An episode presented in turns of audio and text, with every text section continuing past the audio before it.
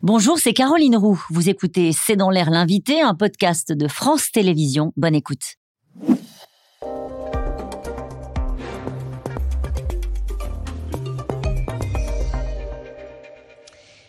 Bonsoir, bienvenue dans C'est dans l'air. Mon invité aujourd'hui est Marie-Christine Tabet. Merci d'avoir accepté cette invitation. Merci. Euh, vous êtes directrice adjointe des rédactions du journal Le Parisien. Vous avez coécrit avec Christophe Dubois Sexus Diabolicus, la revanche des femmes, c'est une question que vous posez, un livre édité aux éditions Albin Michel, 15 ans après un premier livre que vous aviez écrit qui s'appelait, on s'en souvient, Sexus Politicus. Ça avait vraiment été un livre événement dans lequel vous racontiez les alcôves euh, du pouvoir. Euh, mais la révolution MeToo est passée par là. Les femmes ont bombé le torse. Est-ce que c'est la revanche des femmes? On va en parler euh, ce soir. Déjà pour commencer, est-ce que le sexe et la vie politique ne font plus bon ménage? C'est exactement la conclusion à laquelle on arrive en fait. Ça ne veut pas dire qu'il n'y a plus de sexe en politique, mais en tout cas, contrairement à Sexus Politicus, où il y avait euh, le, pouvoir était aphrodisiaque, il y avait une sorte de romance autour de l'homme politique, de son pouvoir. Un don Juan, c'était Valérie Giscard d'Estaing qui offrait des draps de soie euh, aux actrices, enfin à Mireille d'Arc en l'occurrence. Mhm. Tout ça a été romancé. Aujourd'hui, c'est devenu diabolique en fait. On est passé de la séduction à la prédation. Mhm. Et ça veut dire que le sujet est plus difficile à aborder quand vous avez mené l'enquête, par exemple, pour les hommes que vous êtes allé voir précisément bah, D'ailleurs, dans le livre, euh, on peut remarquer qu'effectivement, on parle beaucoup des hommes. On a beaucoup parlé avec les hommes, mais ils ne voulaient absolument vous avez pas beaucoup de témoignages de femmes. Et du coup, on a beaucoup de témoignages de femmes. Et pourquoi ils ne voulaient pas?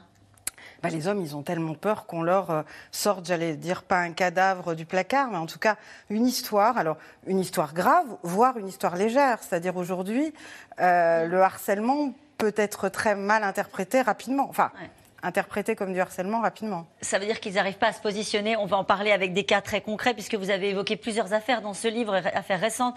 On parle par exemple de Gérald Darmanin, accusé de viol euh, et pour qui les juges ont à deux reprises prononcé un non-lieu. On apprend dans votre livre, par exemple, qu'il est ami avec la patronne du club échangiste voilà. Euh, des chandelles. Vous avez hésité à le mettre ça ou pas? Qu'est-ce que ça raconte de lui? Ça On a eu envie de parler des chandelles parce que les chandelles, c'est un lieu emblématique du pouvoir, en fait. Hein. Euh, c'est un club échangiste. C'est un club échangiste où vont beaucoup les politiques.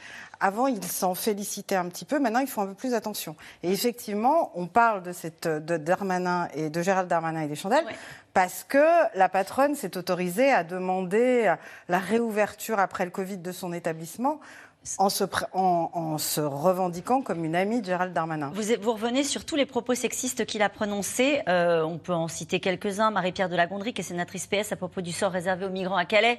Il lui dit Je me ferai un plaisir de passer une soirée, une nuit, une journée avec Madame la sénatrice à Calais à la rencontre des habitants.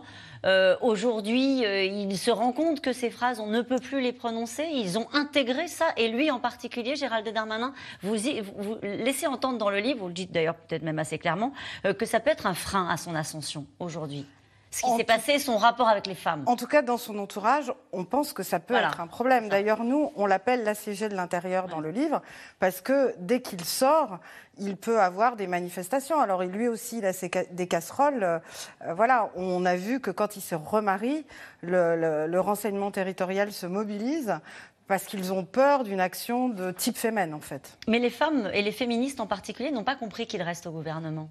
Non, c'est quelque chose qu'elles n'admettent pas. c'est vrai qu'il a été totalement blanchi euh, par, Il a reconnu après sur PV, sur PV, en fait, sur procès verbal, un comportement, euh, en, clair, des femmes qui lui demandaient d'avoir un logement ou de faire avancer une affaire judiciaire se sont il leur a demandé des faveurs sexuelles. Donc ça, il l'a reconnu. Et c'est ça, c'est ce comportement-là, en fait, que, ces femmes ne supportent plus. Et l'effet qu'il soit maintenu dans ses fonctions, et pour, euh, on parle de Laurence Rossignol, un sénatrice socialiste, qui dit, ça veut dire, en fait, on s'en fout de vos histoires. C'est comme ça que c'est interprété. D'ailleurs, c'est assez intéressant. Le quinquennat d'Emmanuel Macron, le premier, il a été placé sous le signe du féminisme. Il a dit que c'était une cause essentielle de son quinquennat. Il a fait passer des lois symboliquement très importantes, comme celle du harcèlement de rue. Et en même temps, toutes, les, toutes ces féministes considèrent qu'il est passé à côté de MeToo. Comment aurait vous l'expliquez? Bah Parce que l'exigence est assez forte et que ce sont deux mondes qui ne se comprennent pas. D'un côté, il y a le monde de l'establishment, de la justice, de l'ancien monde du parole contre parole. Tant que c'est judiciaire, ça n'existe pas. De l'autre côté, il y, a des, femmes qui disent la justice, elle a fauté. La justice, elle n'y arrive pas. Elle n'y arrive pas. Ça, c'est vrai. Bah, c'est vrai. Euh, la 70% des plaintes pour violences sexuelles sont classées sans suite. Absolument, c'est même pire que ça. 0,6% des viols déclarés par des majeurs ont fait l'objet d'une condamnation en 2020. C'est ça. Voilà. Donc elle n'y arrive pas. Donc elle n'y arrive pas. Donc il reste le tribunal populaire. Exactement. Il reste les tweets. Avec tout euh, ce qu'il a de dérangeant. Alors eh ben, on va en parler de cela puisque vous dites le tweet est devenu une arme fatale. C'est aussi en fait une arme de dissuasion massive, le tweet. Non? Alors oui, et en même temps, on s'aperçoit, si vous regardez 15 ou 17 euh, candidats aux législatives en 2022 qui ont été obligés de renoncer pour des histoires d'accusations de, de, euh, sexuelles, en fait. C'est quand même encore beaucoup. Hein. 2022, c'est cinq ans après MeToo. On voit bien, encore ce matin, en Alsace, il y a un, centriste euh, euh, qui est mis en cause pour une affaire d'agression, en tout cas d'harcèlement sexuel, des accusations, hein, toujours. Mais on voit bien quand même que le pouvoir reste pour certains hommes politiques un euphorisant en fait. L'idée que on peut on peut tout se permettre. Pas tout, mais beaucoup. En tout cas, la ligne de partage entre les féministes et eux n'est pas la même. Vous avez travaillé naturellement euh, sur euh, l'affaire euh, Damien Abad, député macroniste, éphémère ministre, hein, accusé de viol. Son immunité parlementaire a été levée hier. Lui, il est sorti du gouvernement tout de suite. Je voudrais qu'on écoute ce qu'il disait à la tribune. Paraissait préférable, face aux calomnies ignobles dont je suis la cible, orchestrée dans un calendrier bien choisi, jusqu'à ce matin encore, que je puisse me défendre sans entraver l'action du gouvernement. Comme le dit Montesquieu, une injustice faite à un seul est une menace faite à tous. Donc il y a ceux qui sortent et puis il y a ceux qui restent. Alors oui, on voit qu'en hein fonction de leur poids politique, le traitement n'est pas exactement la même. En même temps, sur le cas de M. Abad, dont je ne sais absolument pas, je ne suis pas juge s'il est coupable ou pas, lui, il est attaqué par une féministe. Euh, enfin, plutôt, il est attaqué par une femme qui est élue locale, qui mm. est de son parti, qui se dit non militante féministe. Mm. Et en fait, ce qui est révélateur, c'est quand ces hommes accèdent à des positions de pouvoir, alors on peut considérer que c'est une revanche, les femmes se manifestent, mais c'est surtout, certaines disent, c'est parce qu'elles ne veulent pas que plus de pouvoir leur donne encore plus de, de, mm. prédation, en fait. Et, vous présentez une nouvelle catégorie. Ceux qui ne seront jamais jugés, ni sanctionnés, mais leur culpabilité reste en suspens, en pointillé, ni blanchi, ni poursuivi. C'est le cas notamment de Julien Bayou, euh, ancien, euh, ancien dirigeant d'Europe Écologie Les Verts. C'est quoi cette catégorie? Ils ont été mis en cause ils n'ont pas forcément eu de procédure judiciaire et en même temps, il y a une ombre. Il y a une ombre qui restera toujours. On voit bien que Julien Bayou, pour lequel, alors lui, c'est encore une catégorie à part, parce que lui, il n'a même pas été mis en cause juridiquement. Il a été mis en cause par Sandrine Rousseau par qui est une opposante politique, donc ça pose quand même question.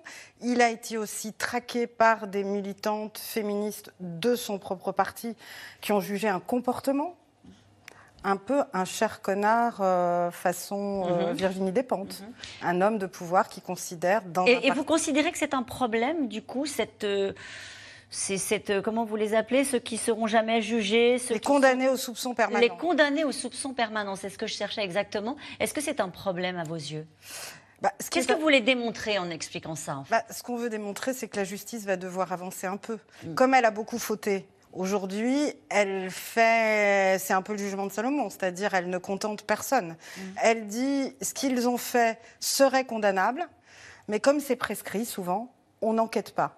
Est-ce que dans le secret des ascenseurs de l'Assemblée ou du Sénat, les comportements ont changé? De ce que vous avez lu récemment, des gens que vous avez rencontrés? Bah, Écoutez, non, parce qu'on a une sénatrice qui n'est pas une militante féministe, qui appartenait à la commission des lois.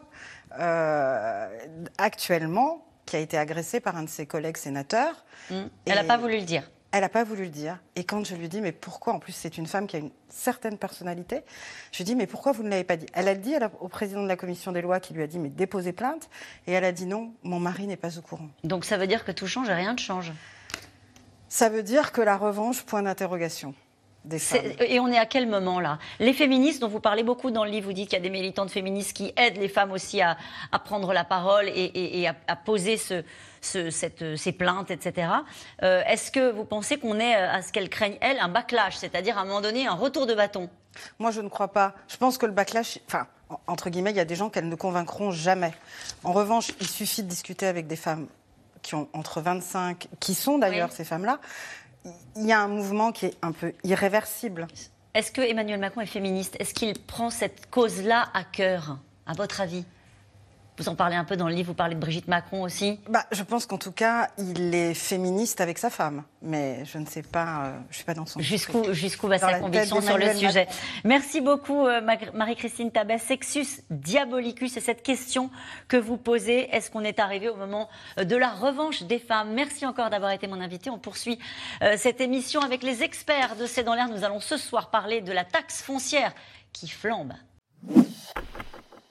Merci d'avoir écouté C'est dans l'air. Comme vous le savez, vous pouvez désormais écouter l'intégrale, mais aussi l'invité ou vos questions à nos experts. Tous ces podcasts sont disponibles gratuitement sur toutes les plateformes de streaming audio. Et pour le replay vidéo, c'est sur France.tv, bien évidemment. À bientôt.